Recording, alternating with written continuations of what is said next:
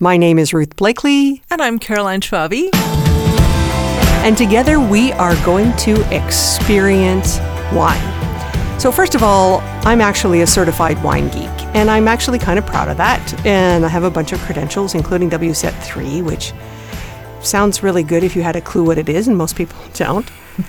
Caroline, though, you're just a lover. I'm a lover of wine. I'm also a, a server, and uh, I'm looking forward to, to learning a little bit more, and so that I can be more confident about recommending wines to my guests, and uh, so they can enjoy it as much as I do. So we've called the podcast Experience Wine. And for me, when I stick my nose in a glass, I often travel to the place that I first tried that wine, or perhaps a place I've never been.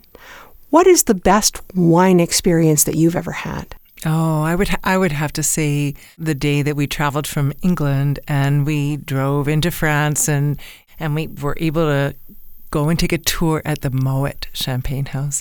So as we um, entered the cellar, we could smell all that. Uh, Actually, it's it's the mold that you smell in the cellar, and just see the dust on the bottles and experience the, the dim light of the place. And um, I think we stood around just this beautiful um, wooden bench and sipped bubbly. It was unbelievable and delightful.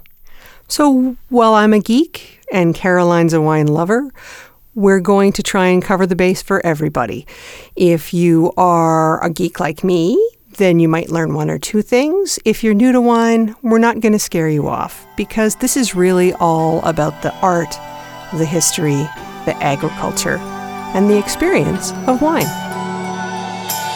Subscribe now to Experience Wine everywhere you get your podcasts, including Spotify.